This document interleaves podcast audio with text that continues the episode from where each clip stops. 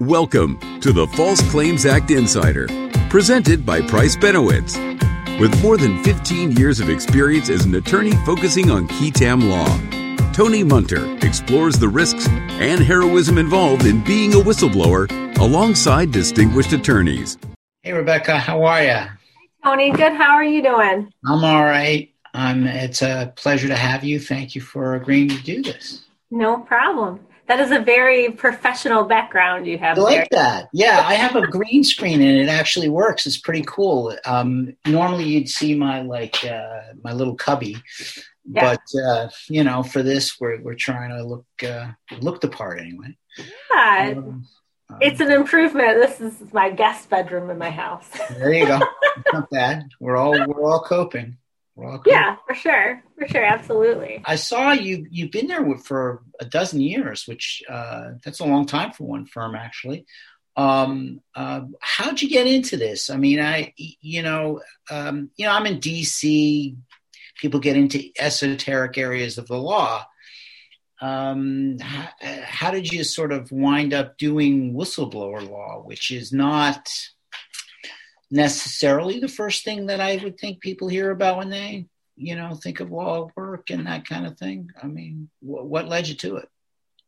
Yeah, thanks, Tony. Well, um, I work at Nichols Kaster in Minneapolis, Minnesota, and we have about 30 some lawyers, and we practice exclusively on the plaintiff side of litigation. And our roots really come from employment law. So, you know, for a few decades there, we practiced almost exclusively in employment law.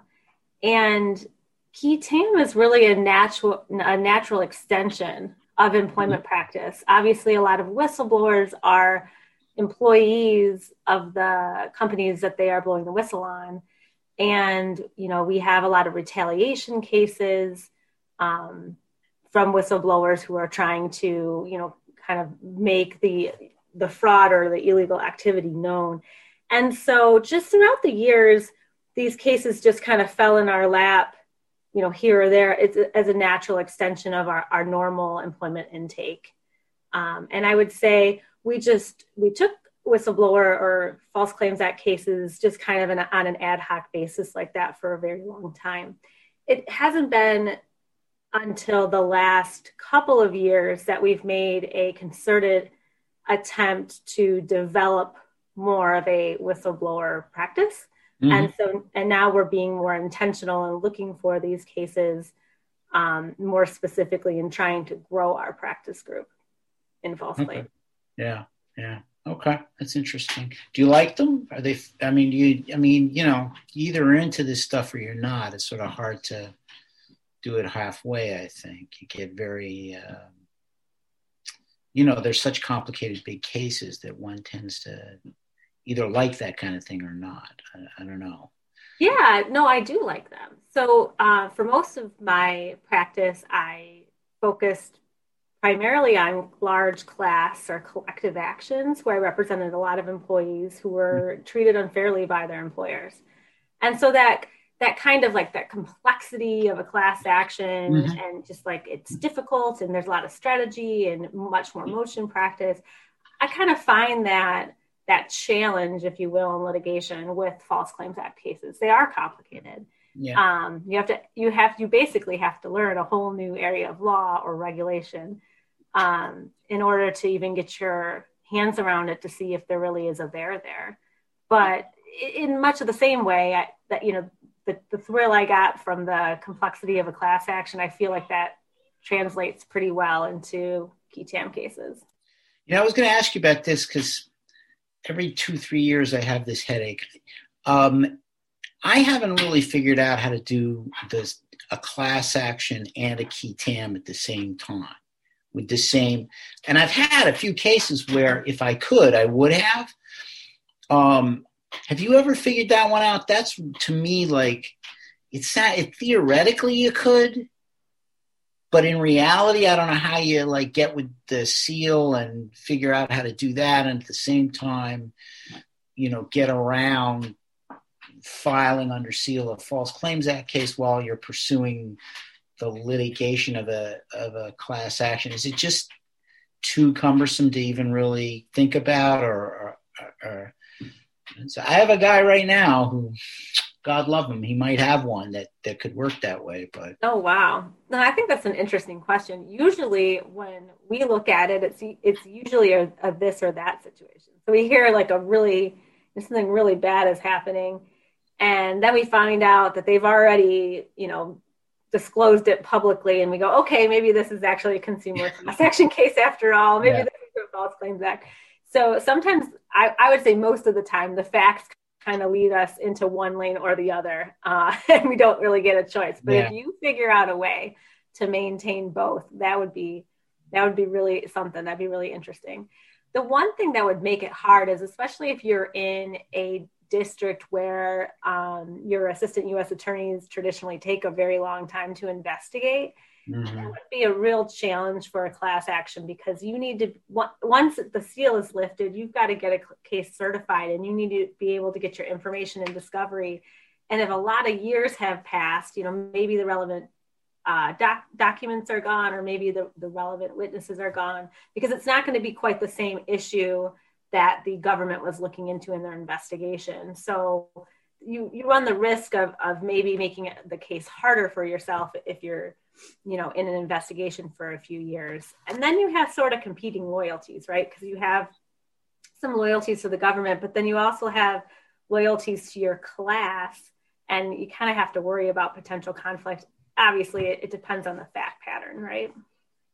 Yeah yeah it does. I mean i just honestly i've not been able to make it work and i've had I wouldn't say I've had very many, and I don't consider myself a class action person. I would, you know, partner with a firm to figure that one out. But you know, I just haven't been able to figure out how that that's doable. Maybe it is, and I'd love it if it were, because it would it would mean that it would give us sort of a lane to to do, you know, many bigger cases. Um, yeah, let me know if you figure that out, or send me your press release once you got one going.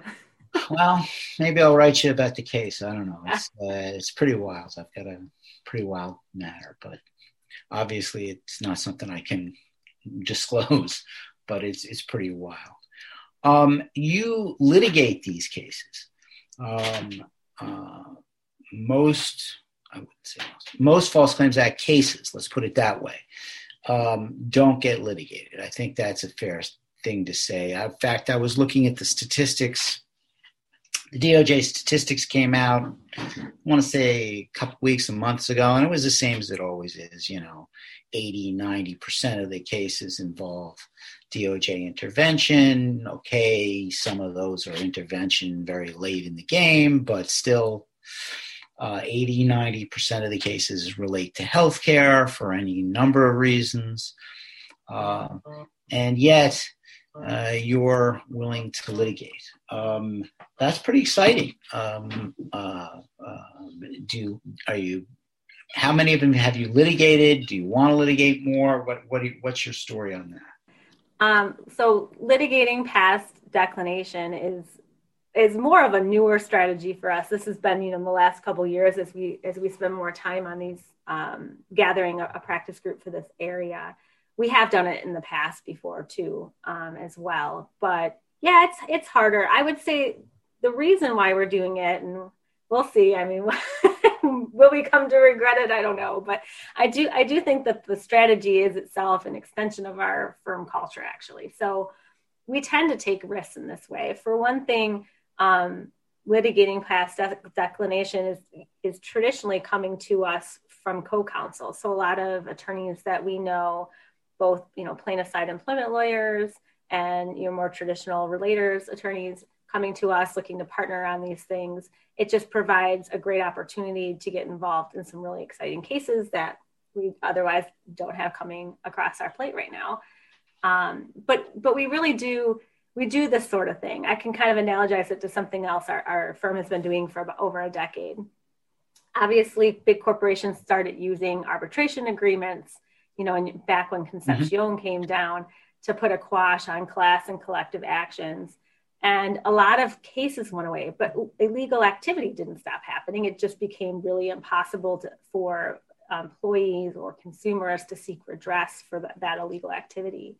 And we've made a concerted effort as a firm to um, bring mass arbitrations and make companies regret these choices, it's very expensive for companies. And this way, we can still try to get relief for workers who are willing to kind of stand up and go through the process. And we, we co counsel with plaintiffs' lawyers all across the country to do this. We've also set up a website for plaintiff side only lawyers um, called arbitratorrater.com, where we are tallying. we are tallying um, reviews of arbitrators to make sure that plaintiffs lawyers can go there and look and make sure that they are picking somebody who at least is going to give their client a fair shot. So, kind of fighting back against arbitration agreements, it's more work, it takes a lot more resources. It's not exactly a streamline, low hanging fruit kind of thing, but we think that the act will over time pay off. And we think that companies will over time concede and go to court or at least that's the goal. And so we're trying to change, not policy, but we're trying to make a change in, in employer practices. And as you said yourself, Tony, when it comes to litigating past declination, the DOJ can't take most cases. You know, 20% is, you know, a pretty steady number you hear.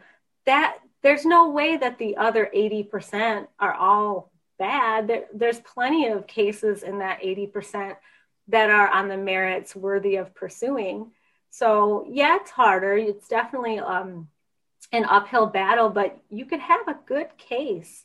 And I think there's value in pursuing those good cases. So it's just a matter of resources, and and I think we have them. So we, you know, we're willing to take on the challenge, and so far so good. But let's talk in your in your podcast in a few years and see yeah. if the strategy yeah. changes. Well, I would say even the DOJ would admit, I mean, not even the, the DOJ would readily admit that they can't. And, uh, you know, maybe this is a discussion we need to have with some folks in, in the community about getting the DOJ more resources, but they would they would readily admit that when they decline, they don't by any, any stretch think they're declining only meritless cases or something like that. And um, so, and that's a real problem because it, it you know, convincing judges that that the government has declined your case doesn't mean anything on the merits is is a is a high hurdle for all of us to go over. Um, I was wondering if you gave any thought towards litigating to a certain point. I mean, is it possible to litigate just through summary judgment and and drop it at that point, or is it just too hard? You have to lit- be prepared to to go the whole uh, distance if you're going to take it up, or or or how do you view that? How's your firm thought about that? I think if it's going to be worth the risk, it should be a case that you're willing to take all the way. And, you know, things change in discovery, and maybe that means the case value plummets and, reasonable settlement is a lot smaller. But I think you got to be willing to see it through. Um, it, you know, if for some reason the facts really don't bear out and you need to walk away, that's probably going to be an interesting negotiation with the other side because you want to make sure that they don't try to go after you for any sort of costs or fees. Mm. Um, if you litigate it too far, it, it gets hard to voluntarily dismiss yeah. under the rules. Yeah, no, that's that's true. But even when the DOJ is is making a merits based decision, they just have a higher threshold than your run of the mill plaintiff's employment lawyer, for example, because they're not looking at do we have enough to get over a motion to dismiss and get into discovery and, and get the information we need? They usually want you to satisfy all the elements, wrap it in a nice tidy bow before ever needing any discovery, right? So they're just they're holding a, a case that they're evaluating to a much higher standard. Uh, I'm speaking generally there, but you know. No, I think you're right. I think, and I think they'd admit that. I mean, I think, look, they they they don't. Um, they're very worried about writing bad law, and that's a reasonable concern. Uh, and um, they're not interested in taking, you know, the type of risks that private counsel um, has a reason to take. I guess you you'd say. The other thing I think we don't appreciate, uh, and maybe nobody really appreciates this, but I, I, had a case I was involved in a long time ago might have been the first complaint I ever worked on in my old firm. And uh, the government ended up doing the case. Uh, and it took 17 years of a AUSA's, I'm sorry, a DOJ attorney's life. Uh, and uh, a great case. But, like,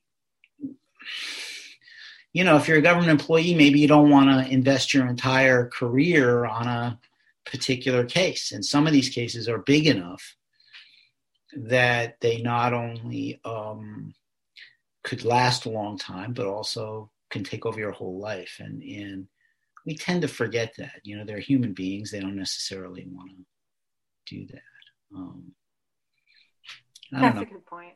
You know, yeah, maybe if more of us take these cases past declinations, courts will stop looking at these cases as presumptively bad just because the government didn't?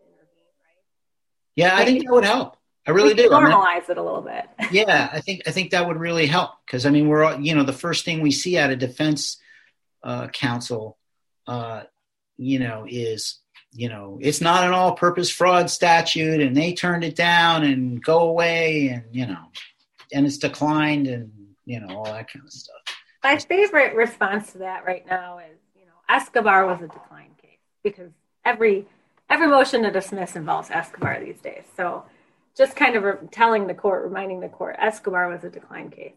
So it obviously was worth, you know, pursuing. We're we're all talking about it still, and that's just kind of one way to deal with that. But but yeah, I I hope we can normalize um, pursuit post declination, especially you know if the government decides not to move to dismiss your case. that should be looked at as favorable. Yeah. Like, shouldn't yeah. it go both ways? it should go both ways. You know, they make a big deal out of that, that the government could dismiss it. Well, what if they don't?